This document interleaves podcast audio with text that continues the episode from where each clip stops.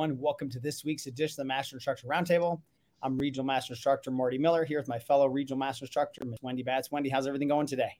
That's great, Marty. How are you? Good. Traveling again, as you can see, but uh, it's all good. Yes, I think what you're. I don't even know where you are these days. Are you in Philly? I barely know where I am, but this week Philadelphia, and then to Vegas. All right. Well, that's good. Well, lucky to have you around, Marty. Wherever we can find you and, and lock you down, it's only going to benefit us long term. So thanks for thanks for squeezing us in. wouldn't miss it. Wouldn't miss it. I know we're both excited for this week's topic. I know that uh, you came up with a great idea. So why don't you tell everybody who we're bringing on, and I'll do an introduction. Oh, yes. Well, today we actually have um, Mr. Michael Watts joining us from Under Armour. And I know Marty's going to read his bio. But those of you guys that have been to Optima in the past has known that Mikey has been one of our special guests. And he is an expert when it comes to breathing. And uh, for those of you guys that really don't even know much about functional breathing, I think you're going to learn a ton today from this unbelievable presenter. Um, and so we're we're super super excited to have him on board. And Marty, you want to kind of tell us a little bit more about his background? Yeah, so Mike is an applied sports scientist and human performance expert focused on optimizing the health, wellness, and performance of athletes he works with. As part of his philosophy and methodology, he used an applied scientific method and integrated approach supporting athletes across many different sports, including judo Olympic champions, basketball MVPs, boxing world champions, track and field Olympians, Olympic running athletes, speed skating athletes at the Olympic level, and world class CrossFit athletes. In 2002, Mike started his career as a personal trainer, transitioning to a full time role as head of athlete performance with professional soccer players in 2006. He then spent 12 years working full time with professional soccer players at the highest level across youth, senior, male, and female formats of the sport. During his tenure, he held roles at the English Premier League clubs and at the national team level for China and England. Today, he's an integral member of the human performance team at Under Armour, uncovering the latest research and insights to help make athletes better.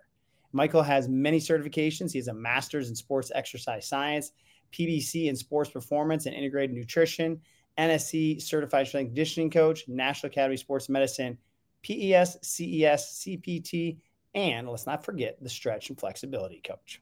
All right. Just a few. Just a few. well, let's bring him in. So, Michael, thank you so, so much for being here today. We are um, really honored that you're taking the time out of your extremely busy schedule. I know you have also been traveling the world lately. So, I know your time zones are a little messed up these days. And, you know, you're coming um, to us from the West Coast. So I know, um, you know, obviously we're in the middle of your workday, so we do appreciate you, uh, you know, coming on to the Master Instructor Roundtable. And um, today we're going to be talking a little bit about advanced breathing techniques. And um, first and foremost, I think, you know, before we get diving really deep into breathing, can you kind of tell us a little bit about functional breathing and exactly what that means? Yeah, absolutely. Good good morning, Wendy. Uh, hey, Marty. You, you make me feel really old reading that bio. Um, you want to feel old? Read yeah. mine. Wow. but it, it, I think, I think before we get there, Wendy, like my my journey within this career started with the NASM, um, and that was the first ever qualification I did was the CPT, going back like in the early two thousands, and the principles have still stuck with me to this day with any athlete or client I've trained. And sort of around six and a half, seven years ago, started looking at breathing as a health, wellness, and, and performance advantage to the athletes athletes that I'm working with. And there's so many crossovers and correlations with how we breathe and how we move. And I think most people will be familiar to movement efficiency um, from the NASM, and I very much talk about breathing efficiency now. And when we talk about breathing efficiency, we're really looking at somebody's capacity to be a functional breather. And I think, what does that mean? Like, what does that look like for somebody? And if you were to observe someone who breathes in a functional manner, it's with the nose. It has an inhale, an exhale, and a natural pause, which you don't often see. It's quiet it's slow and it's deep. So there's this three dimensional expansion from the sort of lower two ribs as the diaphragm's active. And really, if somebody's at rest or during very low intensity activity, you shouldn't really notice somebody's breathing. And that's how we would observe a functional breathing pattern. And I think that's that's a place we can all start is observe our clients, observe our athletes, and just say, how are they breathing? Is it with the mouth? Is it with the nose? Is it fast? Is it slow? Is it noisy? Is it quiet? Is it high? Is it low? And these are telltale signs of what is somebody's breathing pattern. Is it leaning towards functional or, or dysfunctional? And that will lean us into have they got a good efficiency of breathing or, or a poor efficiency? So, a very, very high level, Wendy, that's how I'd sort of frame up what functional breathing is. That's excellent. So, you know, you talked already on a very high level about assessing and observing someone's breathing. You know, can you expand on that a little bit, you know, with your assessments, where you start from, and then maybe tie that into, you know, what happens when people pick up the intensity of their exercise? Yeah, absolutely. So, um, we, we, can do a couple of things with, with breath work. One would be more observational, which we just sort of addressed there. And then the other, we, we could get more into objective tests.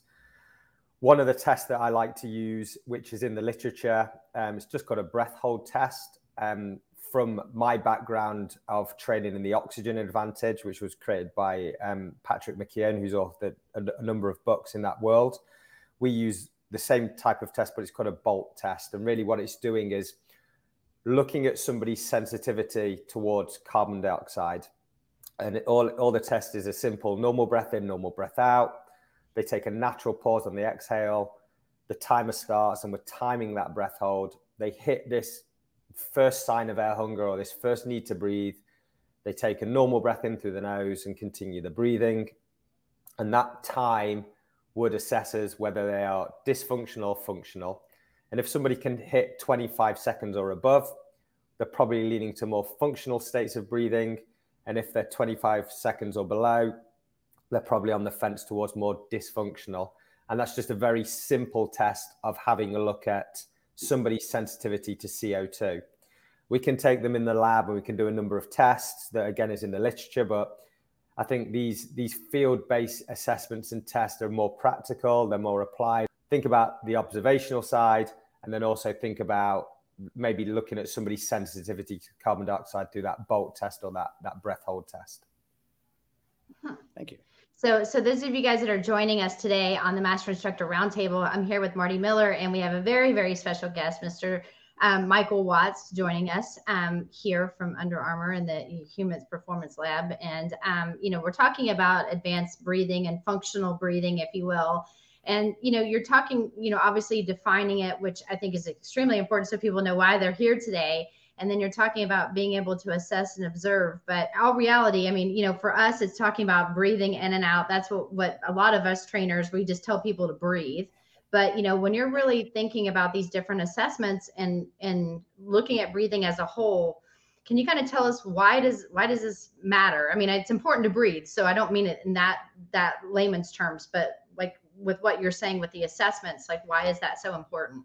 Yeah well i think we all realize we breathe fairly often. I think it can be up to like 20,000 times per day so we know it's an important function and the function is usually just a, a subconscious function that that happens. Um, I always talk to people and say it's the first thing we do when we're born, and it's the last thing we do when we die. So it plays a very important role in in in, in our cycle of life. And then we start to think, well, it's something we all do anyway, because if we don't do it, we're not going to survive. But if we can do it properly or add more efficiency or function, like what are the benefits? What does this mean to me? So when we start thinking about the benefits of functional breathing or, or, or, having an increased efficiency, we can start to think about I can deliver more oxygen to the cells and the tissue. And we know as physiologists, sports scientists, that we want to deliver oxygen to the working tissue. And through functional breathing and one of the pillars that we'll talk about, we can start to deliver more oxygen to the, the cells and the tissue. We can think about how functional breathing is this first line of defense and how it can protect us from pathogens and bacteria and help protect us a little bit. We can think about breathing in, in terms of the biomechanics and we can think about movement efficiency and we're very familiar to core stability and how we have that lumbopelvic hip complex, and we think about internal obliques, multifidus, transverse abdominis, and the diaphragm. Our diaphragm is our primary muscle to breathe. So we can activate our diaphragm. We know that it helps with movement efficiency.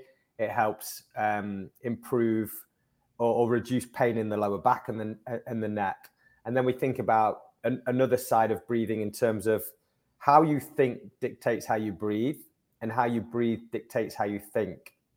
And by this, we mean that autonomic system of, of response in the nervous system. So some of us will be familiar to the parasympathetic side and the sympathetic side. Breathing very much is dictated by that pathway. So, for example, if we're in a stressful situation, whether it's physically or, or, or mentally, our breathing becomes fast and with the mouth, and that can trigger that sympathetic pathway. Whereas if our breathing's slow, light, and quiet, it can trigger the parasympathetic pathway. So it plays a really important role in stress reduction, improving sleep quality, putting our mind and our body in a state that we can receive recovery. It might be the, the flip where we want to be more alert and, and ready to go. It could be more oxygen to cells. It could be just more movement efficiency. So it really is entwined in this holistic or integrated approach to what I call health, wellness, and performance. And if we can breathe properly, it's going to benefit along a, a, a long and wide continuum for sure. No, that's fascinating. So, how do you build this into your programming for your clients' lifestyle?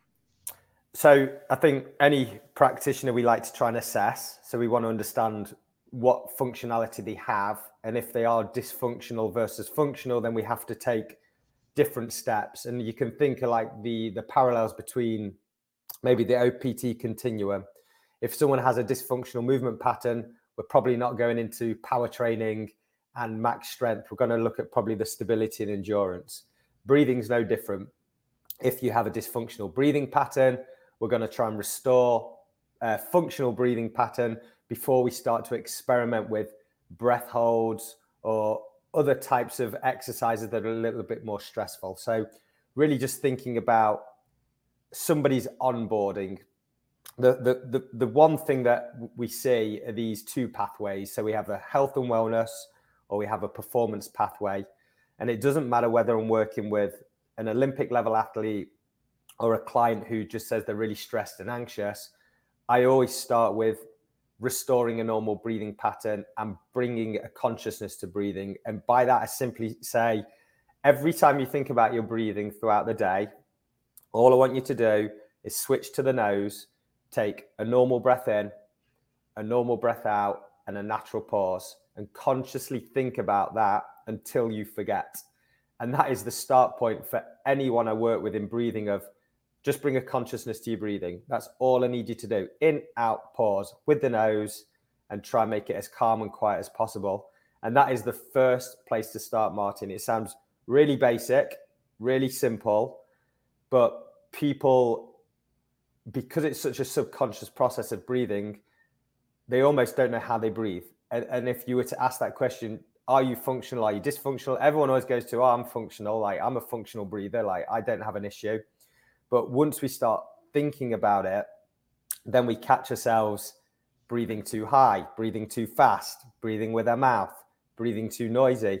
And then we have to reset again. So the first place, Marty, is super simple consciousness back to the breath work. And all I want you to do is in, out, pause, or with the nose. I like simple. I like simple too, but you know, um, those of you guys that are joining Marty Miller and I today on the Master Instructor Roundtable, we're here with, with Michael Watts, and he's talking about advanced breathing techniques. And again, talking about you know what it is and how we assess it. Now he's talking about how he programs it. When you're saying you know in, out, and pause, and be consciously aware of what you're doing, is there a certain like a guide that you give them? Like it should take three seconds in three seconds out and pause so like you're teaching them or you know because i know that there's shallow breathers there's deep breathers. Um, you know when you say just consciously do it is there a way that you kind of guide them into what they should be doing? Yeah so so really what we touch upon is we want someone to breathe light slow and deep. So those three areas and when we talk about a tempo of breathing or a cadence of breathing, we start to put a condition on how long is the inhale how long is the exhale, and how long is the pause. And when we start with somebody, we don't put any conditions on because if we start to play around with a inhale and exhale, we can start to change the physiology. So, for example, if I say to you both, I want you to inhale for four seconds, exhale for six seconds, and take a natural pause, that's going to work at around six breaths per minute. Six breaths per minute consciously is a very, very slow breathing rate, which in the literature we see elicits that more parasympathetic tone. So, that's a really good exercise to drive you towards relaxation state, but it's going to increase the amount of carbon dioxide in the blood. If you're dysfunctional in your breathing pattern, let's say your breath hold time or your bolt score is 10 seconds, it's going to be really stressful for you. So it's actually probably going to push you into a sympathetic state, not parasympathetic state. So understanding the assessment is really important, but the tempo or cadence breathing is really important. It's important we get somebody there. I usually suggest we start at three to four seconds in, three to four seconds out, take a natural pause. So once they've established the functional breathing pattern, then we can start to introduce the cadence or the tempo. And three to four in, three to four out with a one second pause is a really nice place to start, just to start to condition that slower breathing pattern. And then when we can, we can start to elongate the exhale, which has added benefits in terms of the biochemistry, biomechanics. But as we get into more like cadence and tempo, we have the added uh, layer of what we call resonant frequency breathing. And what this basically means is we all have our own frequency of breathing. And we talk about six breaths per minute to elicit the parasympathetic response. It may well be that Wendy, yours is five and a half. Marty, yours is five, and mine is six and a half. We have to do some biofeedback in order to nail that down, but a safe place to start with somebody is three to four seconds, inhale, exhale. Once they're comfortable with that, then we start to go to four to four, and then we can start to play around with the ratios of a longer exhale than an inhale. That's great. For those of you just joining us, we have Mikey Watts from Under Armour Performance talking about advanced breathing techniques. So, Mike, is there a difference between males and females? Yeah, it's a it, it's the, the the science that we're starting to look at in terms of respiratory physiology, uh, the biomechanics. There's definitely big differences. One of the probably most apparent and obvious is, on average, women are smaller. They have smaller breathing um, capacity. So when we get into harder intensities of exercise, it places a higher demand, so to speak, on the respiratory system. Just think smaller rib cage and, and that smaller capacity, so less air can come in, so they're having to work a little bit harder. I think where there's some really exciting research that, that we're starting to see is around the menstrual cycle and how the menstrual cycle influences breathing. And it's all, again, due to the sensitivity to carbon dioxide. So if you have a high sensitivity to carbon dioxide, it can trigger a more dysfunctional breathing pattern or more sympathetic breathing. So during the luteal phase of the menstrual cycle, just after ovulation, progesterone peaks, the hormone. And then what happens? The female becomes very, very sensitive to carbon dioxide. So that can trigger breathlessness or it can trigger that dysfunctional breathing, faster breathing, which can then trigger sort of more anxiety or a sort of busier, faster mind. So there are differences that we're seeing. So big consideration is when we're working with female athletes or clients, maybe think about the work that you're going to do with them that day. Because if they're in that luteal phase and they're very sensitive towards CO2, and you're trying to do high intensity type training or that anaerobic work, it might not work well for them because they're already in a dysfunctional breathing pattern where they're having to breathe fast and strong and then you're layering in something else. So you might think about, okay, today's a good day to do some aerobic conditioning, or today's a good day to think about some of the strength training more in that sort of stability, endurance type of, uh, uh of phase. So really thinking about how these layers add together. And then you can get into sort of the, the nutrition side of, okay, how, how should I eat during the cycle? How's that going to influence my breathing? How should I think? Do I need to do more recovery, more meditation? Do I need more sleep? So it gets really um, interesting and complex. Um, but it's it's an area that I'm starting to research a bit more with the athletes I work with, and I think that will, will continue to grow and, and and just be aware that there are differences. Huh. So, Mikey, there's a lot that goes on during that during that time. So apparently, we're dysfunctional in many, many ways and very sensitive. Just so you know, we're very sensitive creatures. um, but uh, as you just pointed out, um, and now even more to think about. Um, but is there like an ideal? Because you know, you just talked a little bit about you know the breathing in and out, where you start. And I know this is kind of off topic, but I find this stuff absolutely fascinating but is there, you know, w- with the OPT model, as you know, we hit, you know, our fifth our fifth phase and then after that we go into undulating periodization and stuff and i know with different programs it's going to require a different amount of stress and breathing um, patterns that we should um, be able to to do while we're doing these workouts but how do we know if we're we're on you know you said that i could be five and a half marty could be five you could be six and a half is there like an optimal or ideal range that we're really shooting for long term, even though we might be starting with a, a three, you know, three, three pause? Yeah, I, I think simply six breaths per minute. So the reason why we want to do six breaths per minute is to drive us into the parasympathetic state or, or help with that rest and digest.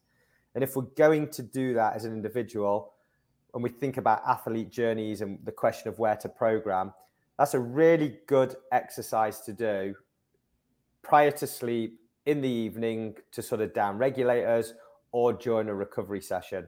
So aiming for four seconds in, six seconds out, natural pause in those moments when you want to be calm and relaxed prior to sleep during recovery is a really good rule for us all. Just to like start there and, and think if I'm going to start programming breath work in, where are my areas of opportunity? Because the last thing we need is more things to do. And I always say, take breathing and piggyback it onto habits that you already do. I think most of us and most of our clients will train and recover and sleep and they'll have some practice. So understanding their, their journey and thinking where these techniques fit. So the six breaths per minute is great for relaxation. So put it in areas where they need to relax. And that could be in a dedicated recovery session, or it might be during a, a, a sort of power nap, or it could be prior to bed. So super helpful and something I'd say go and have a try and, and, and see sort of how that onboards you into into your night's sleep. I'm a big fan of power naps, Mike. So thank you for that. That justifies that I take a power nap. But Absolutely. can you talk about yeah, um, it's it's only for my betterment. That's all. so, can you talk about altitude training? I know that's a big thing, whether it's either people traveling or going into studios that control the altitude. Can you co- discuss that for us? Yeah. So so we, we, we look at altitude training and, and what we're trying to do in the physiology is create this hypoxic environment. So we're trying to lower the amount of oxygen available so the body forces and creates an adaptation and we're usually looking for that adaptation to increase hematocrit level or the amount of oxygen in the hemoglobin and with the knock-on effect of producing more sort of oxygenated red blood cells through sort of EPO and, and, and those type of things made famous by some athletes in the in the 90s. So I think I think it's been used a long time. We understand the benefits of trying to get our, our athletes at altitude, but when we talk about the pathways of, of breathing, functional breathing, one performance pathway is the simulation of altitude and how we can create that hypoxic, hypercapnic response. So, hypoxic, dropping the amount of oxygen in the blood, hypercapnic, increasing the amount of CO2. And once we get our athletes or clients into a more functional state of breathing, we can start to introduce breath holds. So if you think about a breath hold in a functional manner, you take a breath in through the nose, you take a breath out through the nose, and you hold. And you hold and you hold and you hold. And the research and literature looks at around 30 seconds to start to elicit that adaptation to the hypercapnic hypoxic response. So as you hold your breath, and you can use a pulse oximeter on the finger to sort of see if you, you're getting that hypoxic response. You'll see a drop in oxygen or SpO2. So you'll see this drop, you'll see this drop. Alternatively, what's happening is you'll see an increase of um, carbon dioxide in the blood, so you're getting hypercapnic, and we're getting the same adaptation as what you do if you sort of go up on a mountain, two and a half thousand, three thousand feet, whatever it might be. So the adaptation then starts to occur of immediately the spleen will contract, and you can think about the spleen as your blood bank. So when it becomes under stress and pressure, the spleen contracts and it releases red blood cells. So it's something we can do prior to competition, prior to training, is think about how we can use breath holds to release more red blood cells into the system. Over time, what will happen as you start to do uh, breath holds consistently over a period of time, sort of four weeks, five weeks, you'll actually get an increase of EPO. And what happens is you'll have a higher production of oxygenated red blood cells in the bone marrow, which will then be released. So we've started to experiment. We've started to see in the research that strong breath holds, severe breath holds can actually elicit the same response of pushing our athletes up to altitude. So if you have an athlete who either needs to compete at altitude or they want some of the benefits from training at altitude and they live at sea level, then breath holds is a great way to unlock that. Thank you. Wow. You make that sound so simple. Just do this and this will happen and it's it's amazing. but, you know, so you you're talking a little bit about the the performance pathways I mean, obviously, you know, with what we do, we train, you know, some some elite athletes and, and athletes that that's going to serve a huge benefit for. But let's think about too, you know, um, our our normal clientele, what the majority of us train. Um, is there a difference between what you're doing on the performance level versus the health and wellness level when we're talking about the pathways itself? Yeah, so I think the health and wellness is one restoring functional breathing patterns, two then starting to play around with um, breathing to help us relax and calm the mind, which is very common, but then a functional breathing pattern within exercise. So if you think about breathing in and out through your nose with a natural pause, you should be able to do that up until around 85% of VO2 max. And to give you a, a, an idea of what level that is, most marathons are run at probably that or just below. So you should be able to really exercise and compete just by using your nose. And you think about what's the benefit to a client to do that. So we understand that you're going to deliver more oxygen to the cell, more oxygen to the tissue. And we understand that tissue does really well with oxygen. Like it feeds it, it nourishes it, either from a performance point of view or recovery point of view. So that's a good thing. The second thing is that if we start to breathe more functionally throughout the day, whether it be at rest or at exercise, it really influences how we breathe at night. And how we breathe at night then influences how recovered and well we feel, and that influences the quality of our next day. So, just for, for our clients, and just even for any person who who is just interested in feeling a bit better, functional breathing adds so many benefits that it can start to alter the way that you feel and think the next day and the next day after that. Because the more you breathe with your mouth, the less your nose functions. And people will say, I have allergies or I have a deviated septum, and it drives them towards more mouth breathing. The more you breathe with your mouth, the more the nose switches off. The more the nose switches off, the more problems you're going to have with respiratory tract infections, allergies, problems with sleep, sleep apnea. So it really, really is important that anyone, including all our clients, that can try and breathe more functionally.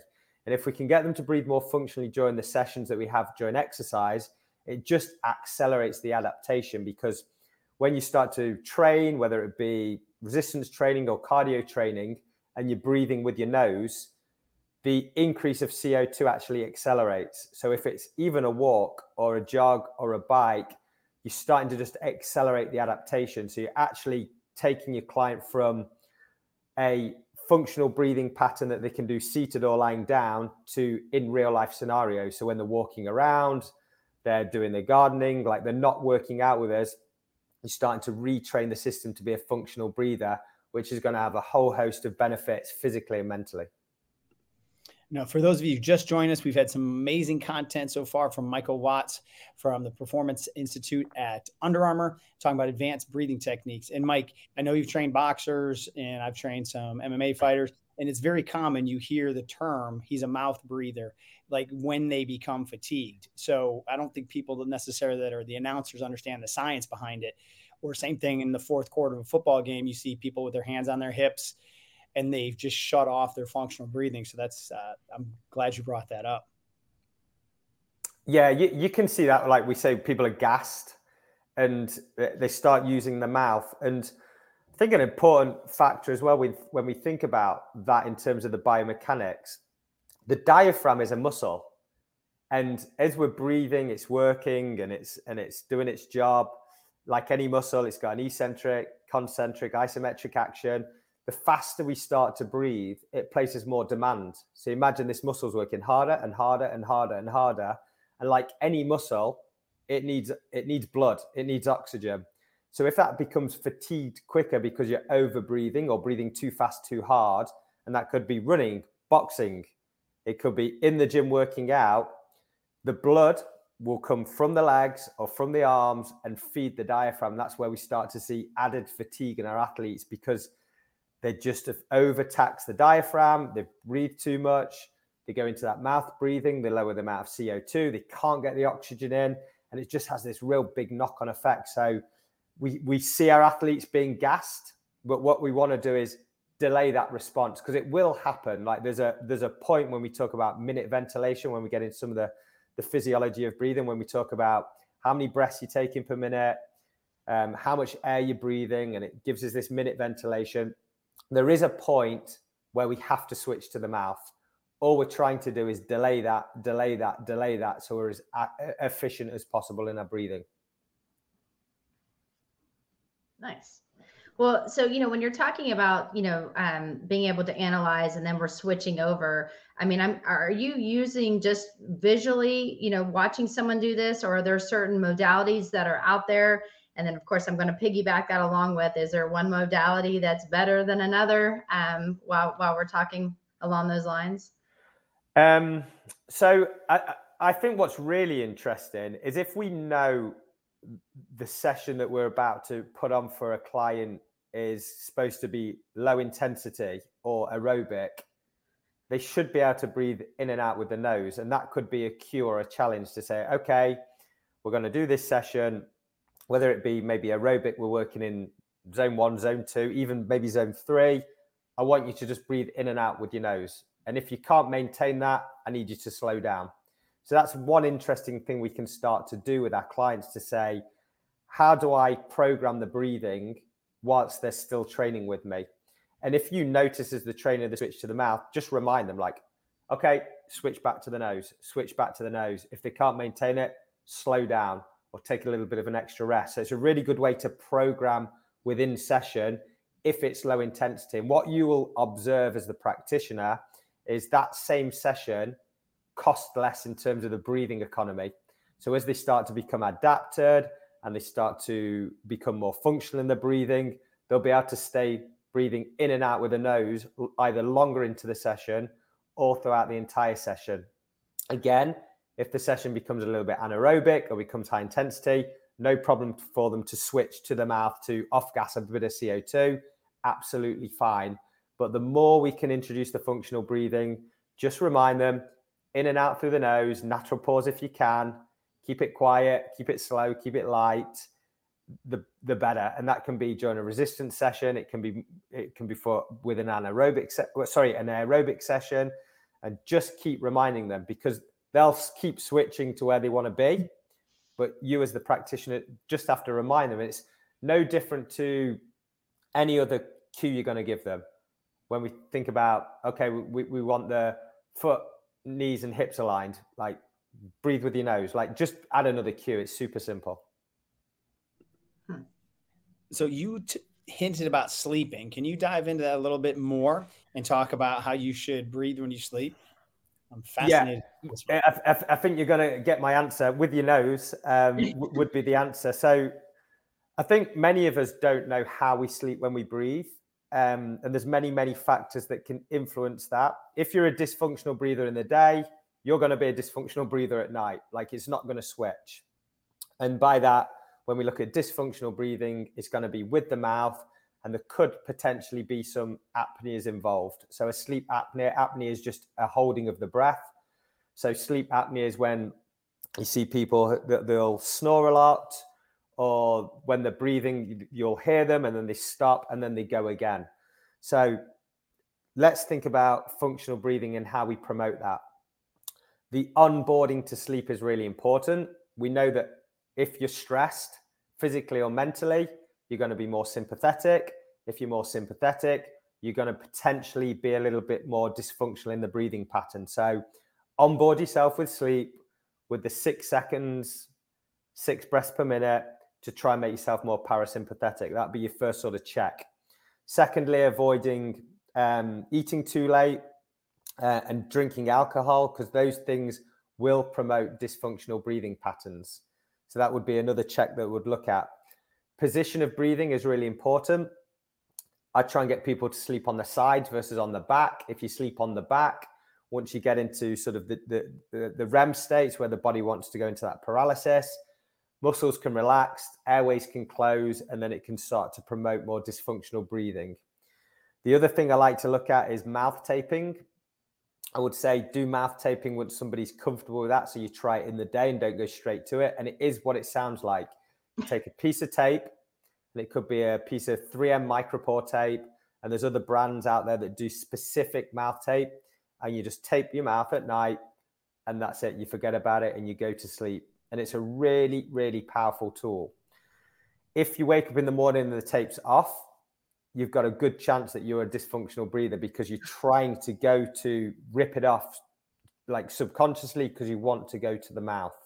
If you wake up with a dry mouth, if you wake up not refreshed, there's a really good chance you're a dysfunctional breather. And if any of your clients uh, are using um, technology to track, um, like the rings or the bracelets, and the tracking respiratory rate, again, it's another really good way to see like how somebody sleeps. Is it a really high respiratory rate? Is it sort of a normal respiratory rate? And think it should be around 12 to 15. And if it's higher than 15, then we're sort of getting towards more dysfunctional states. So super simple. Try and get them to breathe with the nose, mouth tape if you have to, but think about how you onboard yourself into sleep. Because if you're stressed through high intensity exercise, psychological stress, um, the nutrition that we take in, it's going to probably tip you into that more dysfunctional state of breathing. Interesting.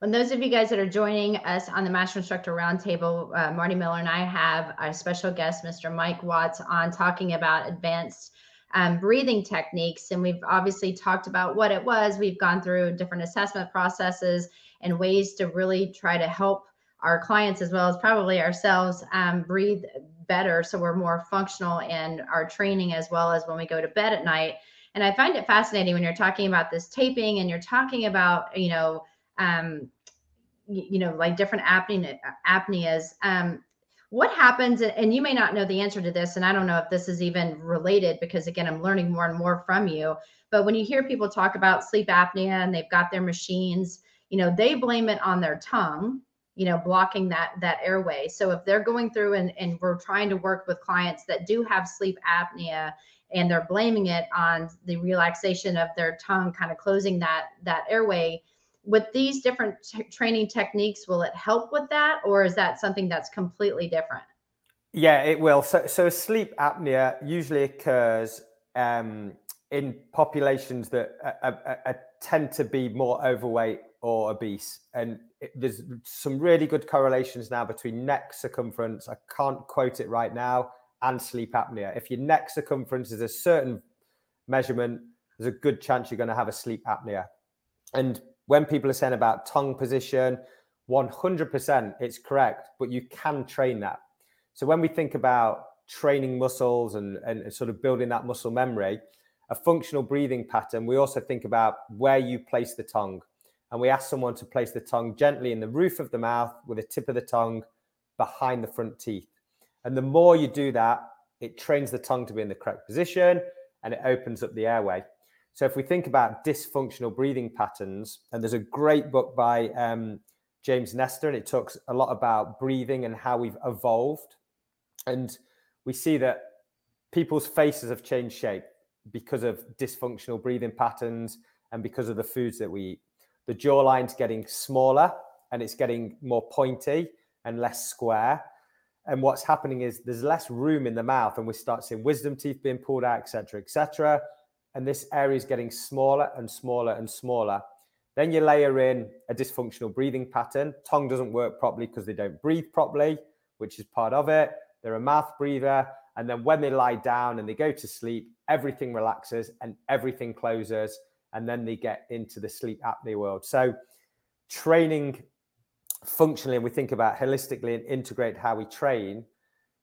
Training the body is obviously really, really important. We think about the posture and we think about making sure that we can have the shoulders set in the right position, we can pull in the right position. And when we do our screenings, if we t- see too much dysfunction around the, the neck and the shoulder, we, we know how to fix that as practitioners. Adding in functional breathing is starting to strengthen the tongue, the jaw, uh, also starting to train the breathing pathway. So it's really, really important that we start thinking about not just the the sort of air that comes in and the air that goes out, thinking about how we set the head and setting the head in that position to allow the, the, the airway to be open. So you can definitely go and train it and you can definitely make improvements. And I've had people that I work with who use CPAP machines and we've got them off it. But uh-huh. breathing is, is, is so important, but it's integrated and you can't expect just to do functional breathing. It fixes everything. You've got to have a look at your movement efficiency, your breathing efficiency. You need to manage your stress levels. You need to think about how you nourish your body, how hydrated you stay, and you start to get on top of those things and then you can start to see these improvements there's like no magic bullet and i think people are often trying to find that but add the functional breathing into some of the things you're doing and you'll start to see like this snowball effect and improvements mike this is fascinating i could talk to you all day but kind of like i would say my last question is have you been able to carve out a business niche for yourself do you work with people just on breathing or is it just within your athletes that you train yeah, so so one thing that I was um, asked to do by the Oxygen Advantage and um, Patrick McKeown was become one of their master instructors, and really that allowed me to teach instructors breathing. So if if you have instructors who are interested to become a, an instructor, then I, that's sort of thing I do now. I've taken them through the science, take them through the exercises, get them qualified in the oxygen advantage pathway, and then they can go and work with their their clients uh, with confidence that they're assessing and making the right intervention. So that's what really sort of set me up in in terms of my own breathing business. Um, I do take some clients on, and we do some work with some some clients, whether it be from the business world um, or from the athletic world. Um, I always say all paths lead to Rome. Like stress is stress, whether it's physical or, or psychological. And what can happen is that stress leads to dysfunction of breathing. So, yeah, I, I, it's an area I'm really passionate about. I'm doing a lot of research and I'm starting to connect the dots between breathing and movement and mindset and, and, and nutrition. And it, it's it's something if people are interested in either wanting to become an instructor or wanting to be coached, then yeah, please please reach out and I'm sure I'm sure we can share my my contact details. Oh, that's awesome. Um, well, you know, I have one final question, and and this is really just just in general, but you know, with with our audience obviously being mainly personal trainers um, or you know performance coaches, what are the key takeaways that you would say? I mean, because you've covered so much great information, but you know, we're we're all kind of taking it in and absorbing it. But if you had to say, you know, briefly, what would be the the key points, your key takeaways. Um, if you'd share that with us before we wrap up, that would be great. Promote the use of uh, nasal breathing as much as possible in as many situations as you can, whether it be at rest or during activity. Try and go, breathe in through the nose, breathe out through the nose, take a natural pause. Start there, and, and you're heading in a good direction. I love it. Awesome. Well, Mike, we can't thank you enough. We were excited when you agreed to come on. I know you've been able to provide a ton of useful and new information to people that um, you know are always trying to sharpen their skills. So thank you so much. And Wendy, any final comments? No, I mean, um, Mikey, do you want to share? Sorry, I call you Mikey, Michael, Mike. I call you everything, I guess. But is there like a certain contact that you would like to share with everyone if they do want to reach out to you? Yeah, so you, I'm semi-active on Instagram, so you can find my business Flow Two Plus, F L O Two P L U S, so at Flow Two Plus. Um, probably the best way to see some of the research, uh, see some of the application, and, and obviously reach out to me if you're interested in either becoming an instructor yourself or, or having some coaching. So I, w- I would say head there, Wendy, um, and, and get some resources. Awesome. Thank you. Excellent. Well, thank you so much, Mike, Wendy. It's always uh, a great time. Hopefully, we're giving out some great information. So, for all of you that attended, we appreciate you coming on and we hope to see you next week. Take care.